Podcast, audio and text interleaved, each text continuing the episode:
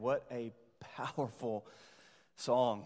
Um, man, Scott introduced me to that Monday, and uh, was just an incredible song. I, you know, I hear a lot people talk about old hymns and new hymns, and like the new hymns just don't have the same depth. Man, that is there is a lot of theological wealth in that song, and I'm going to preach about it today.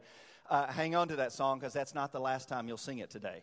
Uh, we're going they're going to come back out at the end, and we're going to sing that again after we look at this story that we're looking at today. Uh, first, I got, I got to do just a little bit of church business because I realized um, after I sat down that I forgot, and it would be the second Sunday in a row that I forgot. I forgot to mention the offering. So uh, I, I, don't have a slide or anything ready for it or anything like that, but I was supposed to say that in the welcome and in the chaos. I forgot it. But we do encourage you, if you're giving online, go ahead and do that. It's uh, you go to the Simple Give app, or you go to murrayhills.com forward slash give, or the number is 931 218 6063. And uh, you can save that number in your phone, and that's, that's those are the simplest ways uh, to give. If you're giving actual physical checks, you can drop that uh, in the buckets as you leave today. So uh, last Sunday, something happened to me that, that hasn't happened to me before. And I've been preaching here at this church for 16 years and almost 16. I think October will be 16 years.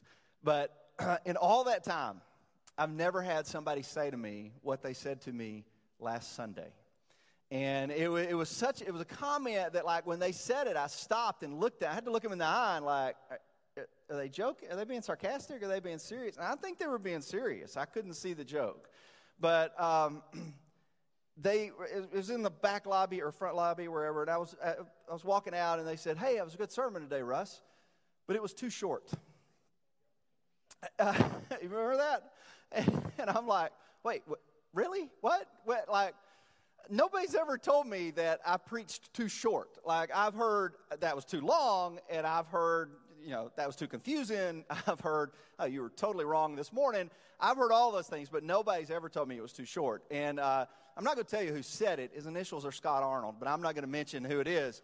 And, and I was like, hey, brother, I can fix that. Like, that, that's, the, that's an easy fix. I'll take care of that this coming Sunday.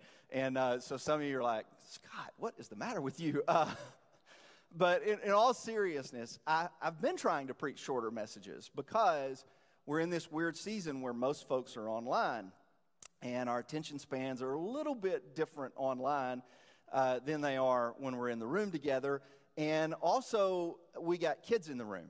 And so I've been mindful of the kids in the room. But I, I promise you, I'm going to make a pledge to Scott. You know, as people start coming back to in person services, and, and they are, we got a pretty good group in here this morning. So as people start coming back, and uh, when we restart children's ministry, which we're looking at right after fall break, we got a tentative date right after fall break. I promise I'll preach longer messages once that happens. So uh, uh, that's my pledge to you, brother. and I may have killed our whole reopening plan at that point right there. People are like, well, we'll stop coming then. Um, no, I, I am going to, today, I have to preach just a little bit longer message. And that's why I'm starting there because we got a lot of ground to cover today, and I'm going to try to cover it as quickly as I can. But uh, this week's reading is a big reading. So last week we're, we're doing a, reading called The Story. We're using a book called The Story. I forgot my book, it's in the sound booth. But uh, if, you, if you want to join in with us, it's not too late. We've only read the first two chapters. So we read chapters 1 and 2, which covered the first 38, 39 chapters of, of Genesis. And then today, or this week, we're going to read chapters 3, 4, 5, and 6, which covers the rest of Genesis, all of Exodus, all of Deuteronomy, all of Leviticus, and all of Numbers. And uh, that, this is the largest reading we've got. That sounds daunting, but we're only talking about 60 pages in the book. So it's four chapters. This is the only time, I think, in the whole reading schedule that you're going to be asked to read four chapters. But uh, you can read them in one sitting. I, I read them in one sitting. It's, uh, it's really, really fascinating and interesting um, history. And so I've got, to, I've got to cover just a little bit of ground today, but I want to set it up by walking backwards just a little bit. So, one of the things that, that's been difficult to me when you go through the Old Testament, one of the hard things is like trying to keep up with the characters. Like, there's so much information in here, and how do you kind of connect the dots on the story? And um, so what, what I've tried to do is, and actually on page 488 in your book, if you'll go back in the 488, there's a list of characters in order of appearance. And I actually think that's helpful. And so, what I've done in the series is I've tried to say, you know, we're the beginning, the, last week, the beginning is from Adam to Abraham. And then today we're talking about the Exodus, which is from Joseph to Moses. And then next week we're talking about the beginning of a nation, which is from Joshua to Ruth. So that character list in the back of the book is really helpful because you can kind of keep straight, you know, like who's where and when and when do they appear and how important are they and all that kind of stuff.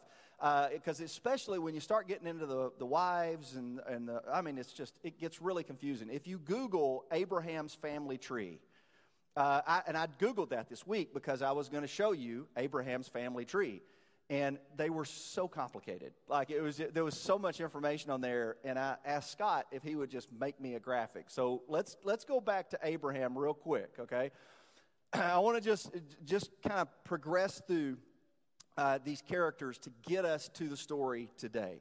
So Abraham is the father of Israel. You know, Father Abraham had many sons, and many sons had Father Abraham. If you grew up going to vacation Bible school, you sang that song. That was not just a empty song. I mean, there's some theological truth there. Abraham is the father of the nation of Israel. He's actually, uh, the, the three main religions, uh, Islam, Judaism, and Christianity, all trace lineage back to Abraham.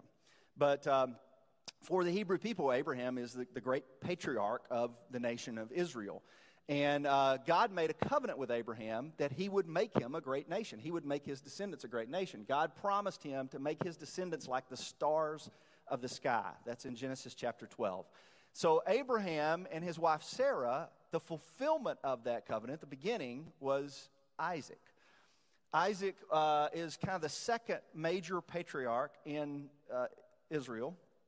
And he is, his birth is considered miraculous because he was born to Sarah in her old age, probably somewhere in her 90s, which, yeah, try to wrap your mind around that. So it is, it is a miraculous birth.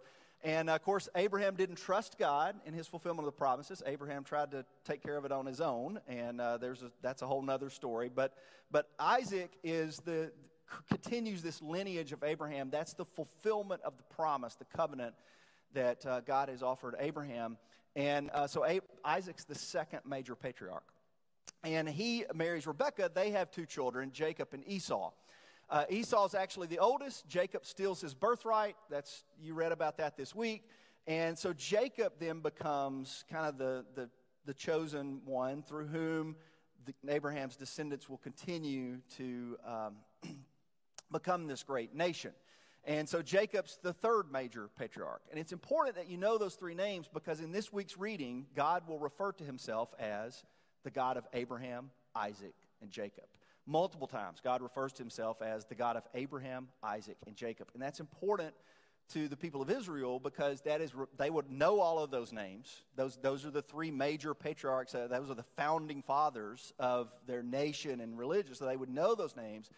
But it's also God's way of reminding his people of his fulfillment of and his faithfulness to his promises. Because when he says, I'm the God of Abraham, they remember the covenant he made with Abraham. When they say, I'm the God of Isaac, they remember, you know, when they remember these names and they remember how God has been faithful through the generations, these descendants of Abraham. And that gets us all the way down uh, to Jacob, who had 12 sons.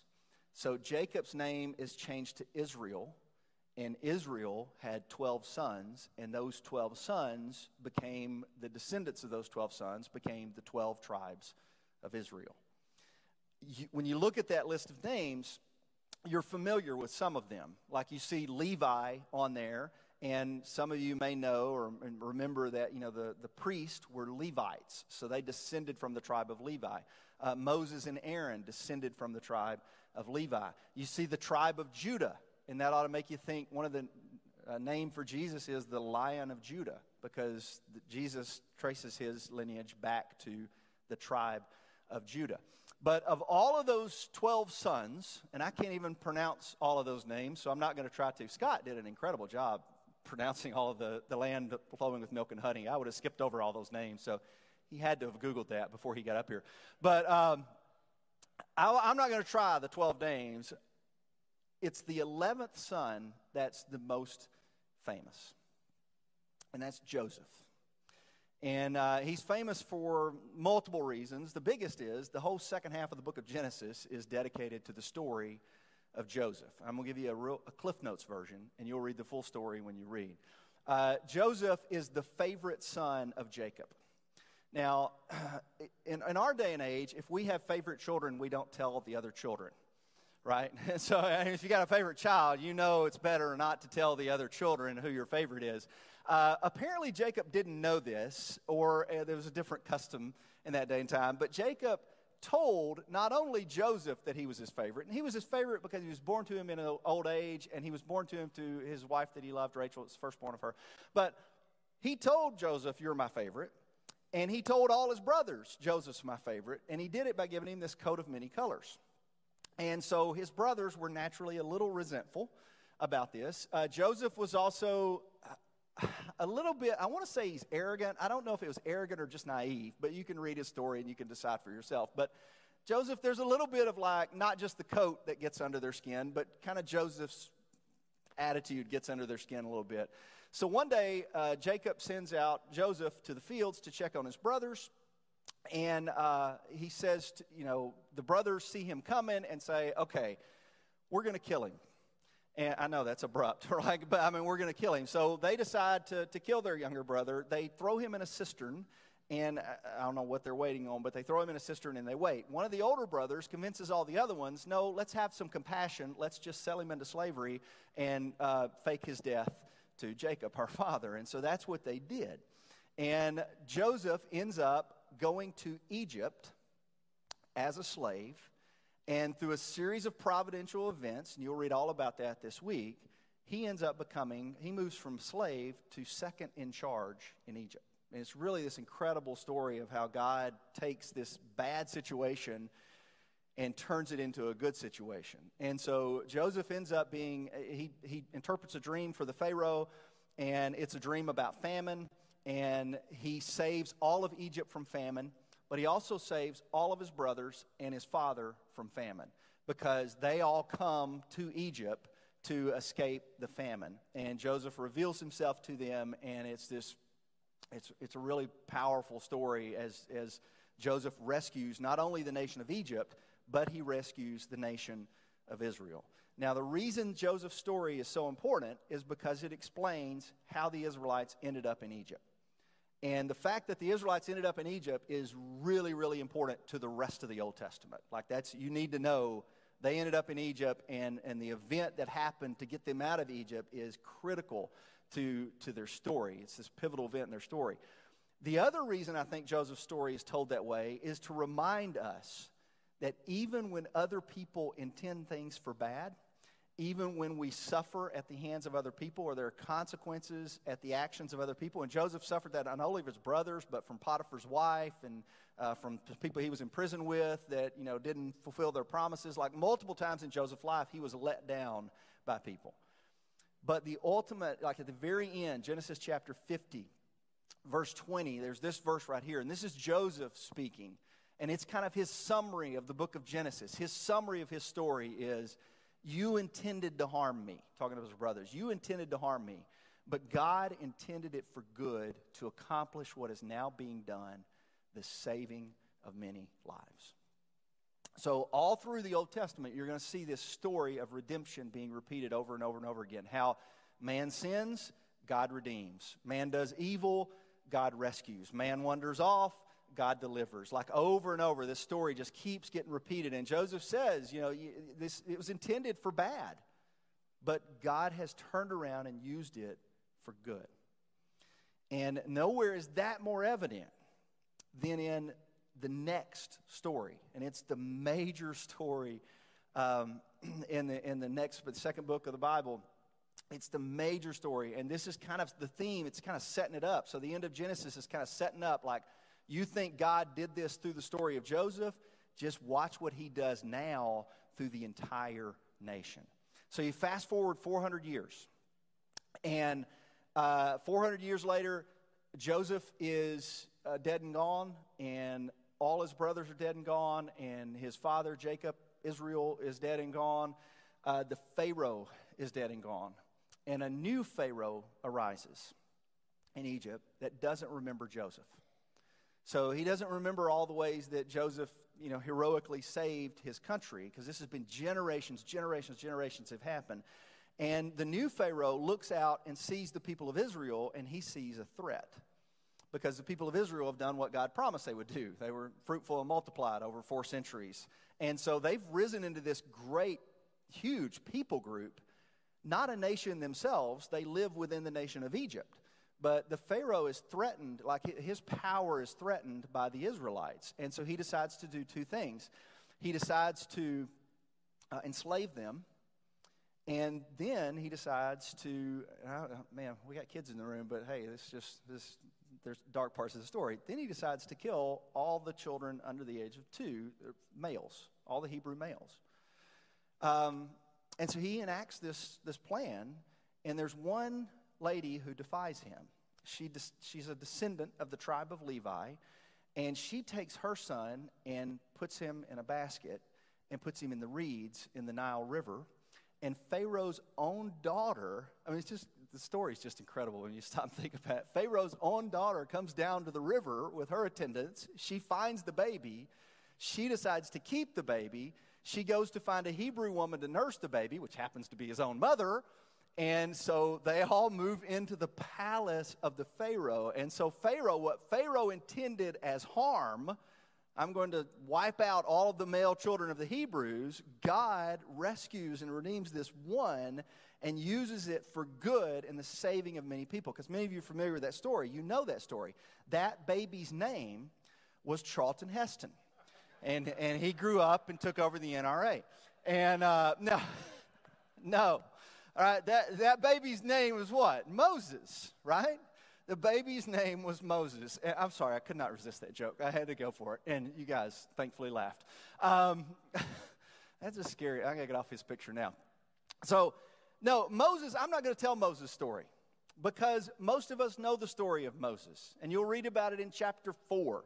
But Mo, I mean, we, there's so many iconic parts to the story of Moses. So if you take like Abraham as this major character in the Old Testament, and then Moses is the second really major character in the Old Testament, and it actually continues through the New Testament. You need to understand who Moses is to understand uh, the, the New Testament. There's a lot of the New Testament that references how Jesus is greater than Moses, which is an incredible statement because Moses is this great hero of the Jewish faith. And we're all familiar, you know, we're familiar with the basket, you know, in the, in the reeds, the baby in the basket, um, the 10 plagues, what are the, the, the parting of the Red Sea, the Ten Commandments and Mount Sinai, and all of the, you know, all of these different elements of Moses. But Moses is the leader of the Exodus. And that's, that's ultimately where we want to get to today and in this reading. He's the leader of the Exodus. The Exodus is God's rescuing, just like He promised, that reading we had right before the message. Moses, God was calling Moses to lead his people out of Egypt and out of slavery. And Moses was reluctant to go, but God said, I will go with you. And so Moses goes and confronts the Pharaoh. Pharaoh ultimately decides to let the people go, and uh, that's where you have the Exodus. The Exodus is, like I said, it's this pivotal event in the history of the nation of Israel. It's like in every nation, there's um, a there's this in every nation there's a, an identity defining event, if you will. Like in America, we have the Declaration of Independence. So that's not just a historical event that we go, oh yeah, Declaration of I think that happened back there, but nobody knows when it happened. No, we all know when it happened. We all know July 4th. We have festivals every year to commemorate July 4th. And it's not just that we remember it as this past event, it's part of our identity today. Like, you know, we value independence, we value individuality, we value freedom. You know, that's why we won't wear masks, because Declaration of Independence. You know, I mean, it, it becomes part of our, our national identity, a core of who we are. You know, that's a value in our system. Well, for Hebrews, the Exodus was that pivotal event. The Passover was something they celebrated every year, and they remembered the Exodus, and they taught their children about the Exodus, and it shaped their identity as a people. And the, the core principle, the core value that came out of the Exodus was not, you know, their independence, but actually their dependence. The main theological point of the Exodus is right here God is the ultimate deliverer. God is the ultimate deliverer. So you see this all through the story. Like, you know, man sins and God, God delivers. You know, man wanders off and God delivers. And, and throughout this reading, I want you to notice this. I just hope you'll kind of keep this big idea in mind. As you read chapters three through six, notice how many times you read about God delivering his people. God delivering his people, God saving his people, God rescuing his people.